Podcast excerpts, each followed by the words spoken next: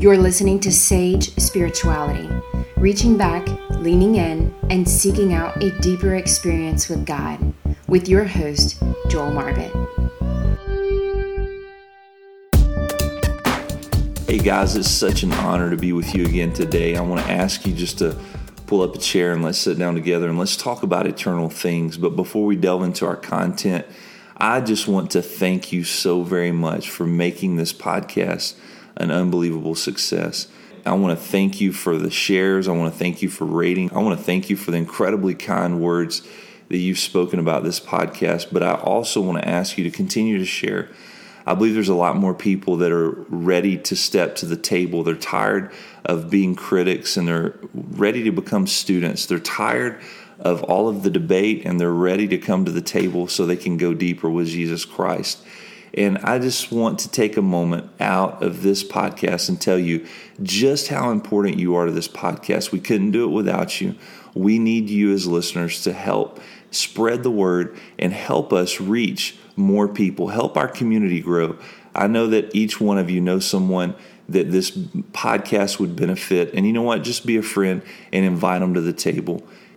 Now, today I want to talk to you just a few minutes about heart disease. I'm not a doctor. Don't worry, you're not tuning into the wrong podcast, but just a couple of statistics. Heart disease is the number one cause of death in the United States. One out of every four deaths are caused by heart disease. And what's crazy about that number is every year, hundreds and hundreds of thousands of people have heart attacks. Yet, over two thirds of them are having their second or third or maybe even fourth heart attack. They know that they had an issue, but they didn't take care of the issue before it came to a head. And this statistic made me think of St. Macarius. And he said these words He said, The soul is greater than the body. The body becomes sick, and with that it is finished. But a spiritual sickness extends into eternity. Deliver us, O Lord, from such sickness and grant us healing. Now, think about that. You know, if you die of a heart attack, you die. But when you die and you're spiritually sick, when your spiritual heart is sick, that sickness, that extends into eternity. And today I want to look just a little bit. I want to lean into the Word of God and I want to look at what the prophet Jeremiah told us about the heart. He said very scathing words about the heart. In chapter 17, verse 9, he said, The human heart is the most deceitful of all things, the most deceitful of all things, and desperately wicked. Who really knows how bad it is? Now, think about that. Here's a prophet who was prophesying against sin, who was prophesying against the enemies of God. And in the middle of his prophecies, he took time to warn us as believers, saying, Listen, your heart is deceitful, and you really can't trust it, and you can't believe in it if I could here, I would cue uh, Hank Williams' song "Your Cheating Heart." It just makes me think and makes me smile a little bit. Maybe it's just my uh, Southern raising, but uh, that song speaks volumes to us as Christians. We just can't trust our heart. Jesus even extended it a little bit more, and he pointed out a couple of indicators to let us know if we had spiritual heart disease. No, I mean, if we're sick and we're not doing well, we can go to the doctor and we can jump up on a on a treadmill. We can do an EKG. We can do uh, all types of tests and scans and everything else, and they can tell us whether or not our heart is in a good condition. But unfortunately, for our spiritual heart, it's very, very easy for us to hide. It's very, very easy for us not to see the telltale signs until it's way too late. Like St. Macarius said, until it's too late and our spiritual disease has caused us to have eternal issues. Well, today let's take a litmus test of our spiritual heart. Let's look at two areas that Jesus told us would stick out to us to let us know that we had spiritual heart disease. Now, in our last podcast, we talked about the eight sentences that we find at the beginning of the Sermon on the Mount. They're called the Beatitudes. Those are the original tweets that Jesus gave to us that just gave us the cause and effect. If you do this, then this is going to happen. And that that's powerful. That's straightforward and not really open to a lot of interpretation. We talked about that. But even if we're doing those things, we have to look at our heart just a little bit deeper And almost with the next thought or the next um, group of thoughts inside of the Sermon on the Mount, if you want to call them his points or his or his uh, understanding or his teaching, Jesus points out in Matthew chapter five, verse twenty-one. He said, "You have heard that it was said of those of old, You shall not murder, but whoever murders will be in danger of judgment." Verse 22, he says, But I say to you that whoever is angry with his brother without a cause shall be in danger of the judgment. And whoever says to his brother, Raca, shall be in danger of the council. But whoever says, You fool, shall be in danger of hellfire. Therefore, if you bring your gift to the altar and there remember that your brother has something against you, leave your gift there before the altar and go your way. First be reconciled to your brother, and then come and offer your gift. Agree with your adversary quickly while you are on the way with him. Lest your adversary deliver you to the judge, and the judge hands you over to the officer, and you be thrown into prison. Assuredly, I say to you, you will by no means get out of there till you have paid the last penny. Now, there's an incredible contextual story behind these words but and it's very important. And I'm, I, I would take time if I had an hour to talk to you about all of the different contextual uh, situations inside of those words. But realistically, there's some things here that are very, very clear to us. It's incredibly clear to us that we see the importance for us to resolve conflict and offense. You know what? It it starts out in our it starts out like a small cut on our body. And, you know, in, in modern terms, realistically, I'm hearing right now all the way around the world that there's flesh eating viruses and bacteria all over the ocean. And if you go to the ocean with a cut on your hand and you don't cover it up and you don't take uh, due diligence, then you you can get something that's really really bad, and that's what's taking place here. It says, you know what, the cut in and of in and of itself is not that bad, but when it's left untreated, it festers and it becomes infected, and eventually it could cause loss of limb or maybe even death. And what we're wanting to do here is delve in just a little bit to see, just to see how our heart is. We want to see if we have some issues that possibly need some attention, some areas of our life where we really do need to take due diligence and follow a spiritual plan to be able to heal the situation of our heart. Barna Research just released some new statistics that are a little bit shocking. And what's amazing is right now, uh, 88% of all Christians who identify, people who identify as Christians, say that they're familiar with the phrase, we must forgive to be forgiven but it's a little bit scary. And I'm going to give you some statistics here because I don't think we're doing a really good job. 76% of Christians say that they've offered unforgiveness unconditionally. 76% of Christians who were surveyed said they had forgiven people who they did not want to forgive, and they've forgiven people who really they, they didn't deserve to be forgiven. But then Unfortunately, inside of the church, there's only 55% of Christians who can testify that they have received that level of unconditional forgiveness. Now, think about that. There's 78, 76% of the people who say, Look, we have forgiven, but really only 55% of the people who have said, I've received unconditional forgiveness from my brother in Christ. No, there's a gap there, but maybe that gap can be explained by the last statistic, which is even more shocking. The Barna Group, they pointed out that one fourth, one out of every four Christians had someone in their life that they could not forgive. No, that's an issue. That is a spiritual sickness that we have to deal with. Now, once we start thinking about offense and once we start thinking about forgiveness, I don't think there's a Christian on the planet who wouldn't tell you, I know that I'm supposed to forgive those who have hurt me or done damage to me. But the question comes in how in the world can we overcome offense? How in the world can I lay it down? How can I give it up? How can I just walk away from this? And in this text today, in the Sermon on the Mount, Jesus points out just a few steps that we can follow. And when we're wanting to overcome offense, the first thing we have to do is we have to ask ourselves a question Is it justified? Now, I'm going to take just a few minutes and I'm going to step into the text. And when I step into the text, I'm going to add just a little bit more emphasis on one certain part. In verse 22, it says, But I say to you that whoever is angry with his brother without a cause shall be in danger of the judgment. Now, that's a key word right there without a cause. I have to be really, really sincere. We live in such a sensitive society in a world that most of our offense is not justified. And that's the first question we have to ask ourselves when we're dealing with our offense. Is my offense justified?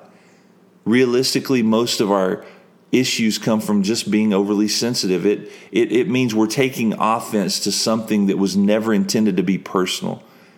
Maybe we're even taking up offense of another person. It was something that wasn't even intended for us, but we're carrying that offense with us and it's causing us damage and it's causing damage to our heart.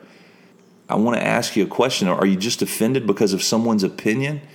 Is it someone's opinion that's making you offended? Is it something that someone's posting on Facebook? Quite possibly, there's some of you there that maybe need to cut off the fountain of offense in your life and you need to make a sacrifice and walk away from social media because social media may be a stumbling block for you. Just because we're offended doesn't make us right. I'm going to repeat that. Just because we're offended doesn't mean that we're right. And we have to remember that. We have to continually ask ourselves a question Am I justified in my offense? And this is a rule that I try to live my life by. I can't always uh, say that I'm 100% perfect. I'm human and sometimes I'm overly sensitive. Sometimes I let the smallest, most insignificant things wreck my life but I do try the best I can to resolve it quickly. Now, my rule of thumb is this if it offends God, then it can offend me. And realistically, when we read the Bible, we can look at a place like Romans 8 8, and we can realize the only thing that offends God is disobedience to Him and sin. And those things can offend us. The results of those things can offend us but we have to guard our heart. Now, one of the second things we can do after we've asked ourselves the question, is it justified? We can look at this text and we can see exactly what Jesus says. He says, the second thing we have to do is we have to look at ourselves and we got to clean up the messes that we've caused. Most of us have caused other people to be offended. Realistically, all of us at one time have caused another person to be offended. And, re- and what we need to do is we need to realize that most people that are highly offended are people who are highly offensive. They're the people who have done the most damage. And if I feel like I've hurt or I'm hurt, then the first thing I have to do is I have to ask myself the question what's the damage I've caused? And I need to go back and I need to realize in verse 23 of this text, Jesus goes so far that he says, I don't even want your offering if you know that you've offended another person, go and fix that thing before you try to give me an offering. And once you fix that, once you've asked for forgiveness or you've made right the offense that you've caused, then come back and we'll talk a little bit. Now that's hard. But if we're going to rid our lives of offense, the, one of the steps is to look in the mirror and try the best we can to do damage control for the damage we've caused. Now, the second one is so personal and so difficult for us to follow. But the third one helps us to bring it into a landing. We got to make peace with the situation. Remember in our last episode, we said you've got to give up your right to instigate so that we can embrace the call to mediate. Now, we're called to be peacemakers, not peacekeepers. And it's impossible to maintain the peace for a long time. There's always going to be conflict, but we are called to be peacemakers. C.S. Lewis said these words He says, As a Christian, That means to forgive the inexcusable because God has forgiven the inexcusable in us. We have to realize that forgiveness is not an option. It's not something that we can negotiate. It's not something that we can just chat about or talk about. Now, I absolutely positively love what St. Maximus the Confessor said. He said, The deiform soul, the image of God in our life, in other words, cannot nurse hatred against a man and yet be at peace with God, the giver of the commandments. We have been commanded, and he quotes this verse in Matthew chapter 6, verse 14 and 15, that if we do not forgive men their faults, neither will our heavenly Father forgive our faults. That is so challenging for us, guys. It is unbelievable homework that we must forgive for our sins to be forgiven. That's just black and white, no interpretation needed. There's a story by uh, an old saint by the name of Hilarion, and he was from the third century AD. He lived in a desert in northern part of Egypt, and he was a monk. And he lived an incredibly holy life. People would come from all over the world to receive spiritual guidance from him and prayers. He was an incredible man of God, and another monk came to visit him one night and St. Hilarion prepared him some chicken and they brought it together inside of their prayer cell, possibly a cave. And when he offered it to him, the other monk, who was a bit self righteous, looked at him and he said, Brother, I have not eaten meat or chicken or beef or anything for years because of my commitment to Christ. And St. Hilarion looked at him and he said, That's amazing, brother, because I have not gone to bed since I became a monk without forgiving every person that had done me wrong. And he said the other monk just bowed his head and ate the chicken because he realized which one of the virtues were the greatest. The absolute greatest virtue that we can have as a believer is the virtue of forgiveness, extending mercy to other people. Alexander Pope said it this way to err is human, but to forgive is divine. You know, we're all made in the image of God, and we're probably never more godly than when we forgive people who have done us wrong. Now, the second heart issue that we have here is in verse 27.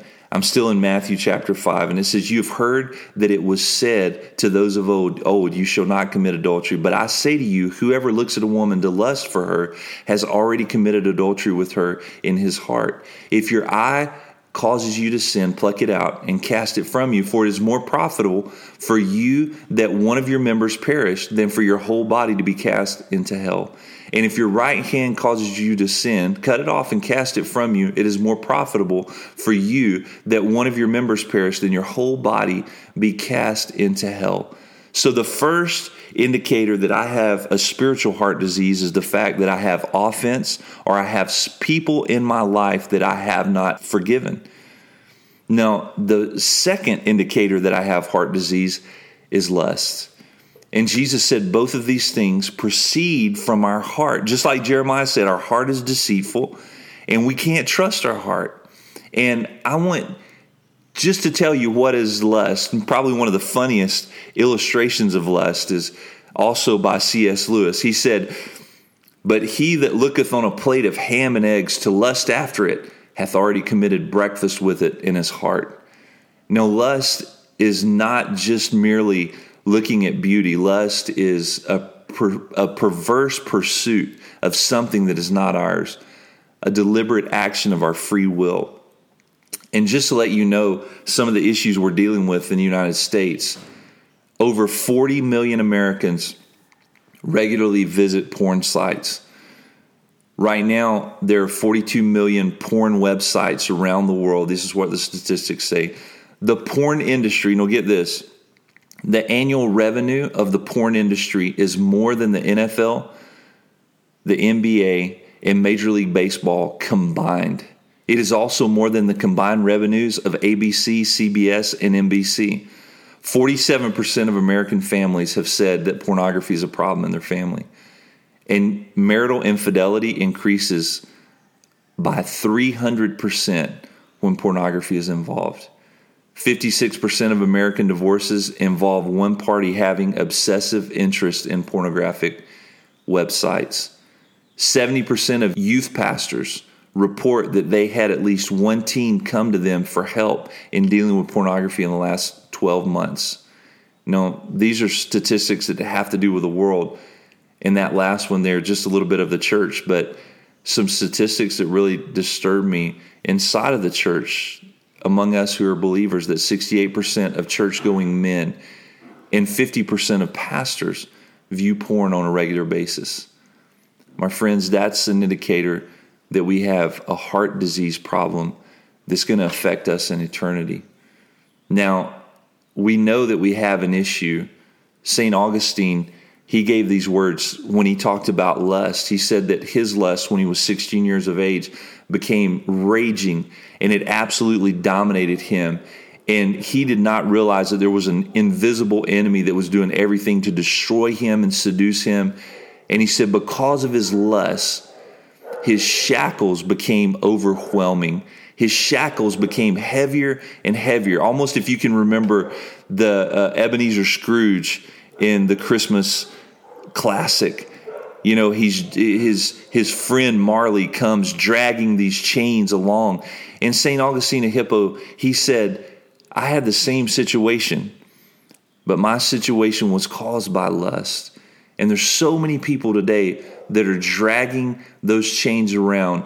And when we talk about lust, the question comes how do we put the fire out? How do we deal with these things? Number one, we got to cut off the supply. Uh, what you're looking at is affecting you. Magazines, television, uh, websites, definitely things that are online, your Facebook page, they can all be used by the enemy to cause you to fall into lust. But the number one way that we can put out a fire is we can cut off the supply of tinder. And we have to cut off the supply if we're willing to put that fire out. We have to control the, the, the, the flow of images that are arriving into our life. We got to set limits far away from areas that we know are danger zones, and we can't go there. I'm going to tell you this it's better for you to go without a smartphone or a laptop than it is for you to go to hell.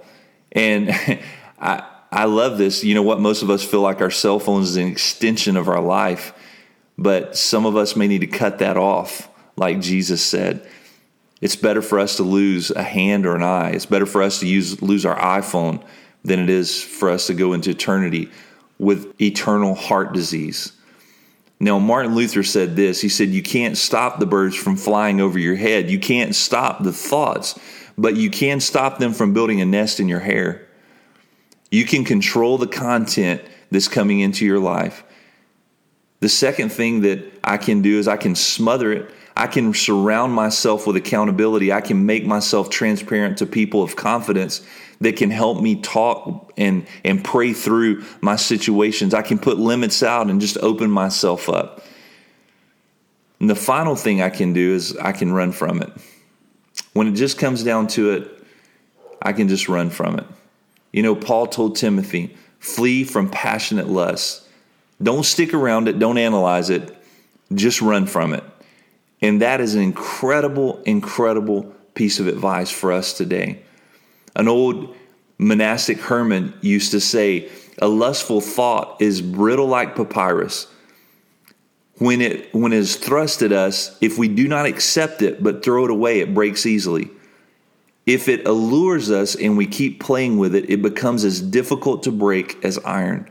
We need discernment to know that those who consent lose hope of salvation, and for those who do not consent, a crown is made ready. Now, think about that. This old, wise, spiritual leader said, Temptation of lust is like a piece of paper. And if we reject that piece of paper, it's just there, it's gone.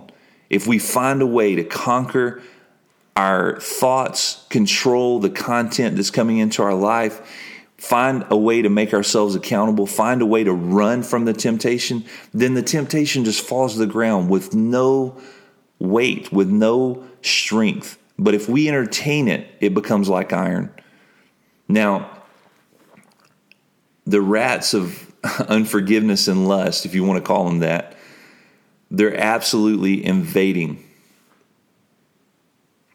Now, we're talked about heart disease, and probably one of the greatest indicators of heart disease that we've had in the past two or three hundred years was a work written by a Russian author named Dostoevsky. He's my favorite author in the whole world. I've read all the guy's books.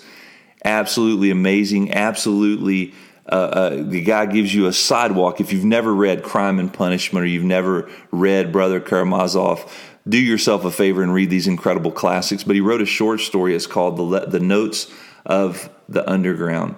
And, uh, you know, when he wrote that little short story, the main character is a man who's incredibly uh, negative. He's incredibly uh, bitter in his heart. Everything in the world is wrong. He goes around criticizing other people and their success and other people and their happiness. He goes around and criticizes uh, prostitutes and tells them how they need to change their lives and what they need to do. He's an incredibly judgmental man, but there's a part of symbolism in this story because he lives in a dank, nasty apartment that's underground and one of his one of the storylines inside of it he writes about the rats that have overtaken the underground of his apartment.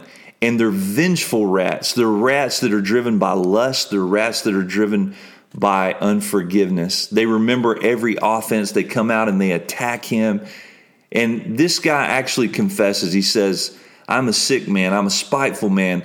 I'm an unattractive man.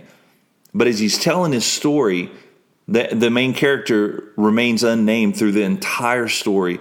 But as he's telling the story, you start to realize that the problem are not is not with the other people around him. The problem is not in the underground of his apartment. The problem is in the underground of his soul. And those rats are heart disease. Those rats are eternal heart issues where he's gripped by lust and he's gripped by unforgiveness. Now, the only way to get rid of rats is just to eradicate them. You have to absolutely hunt them down and destroy them. You got to find where they're dwelling in your house and you have to destroy the nests. You have to destroy their entrances and you have to destroy them.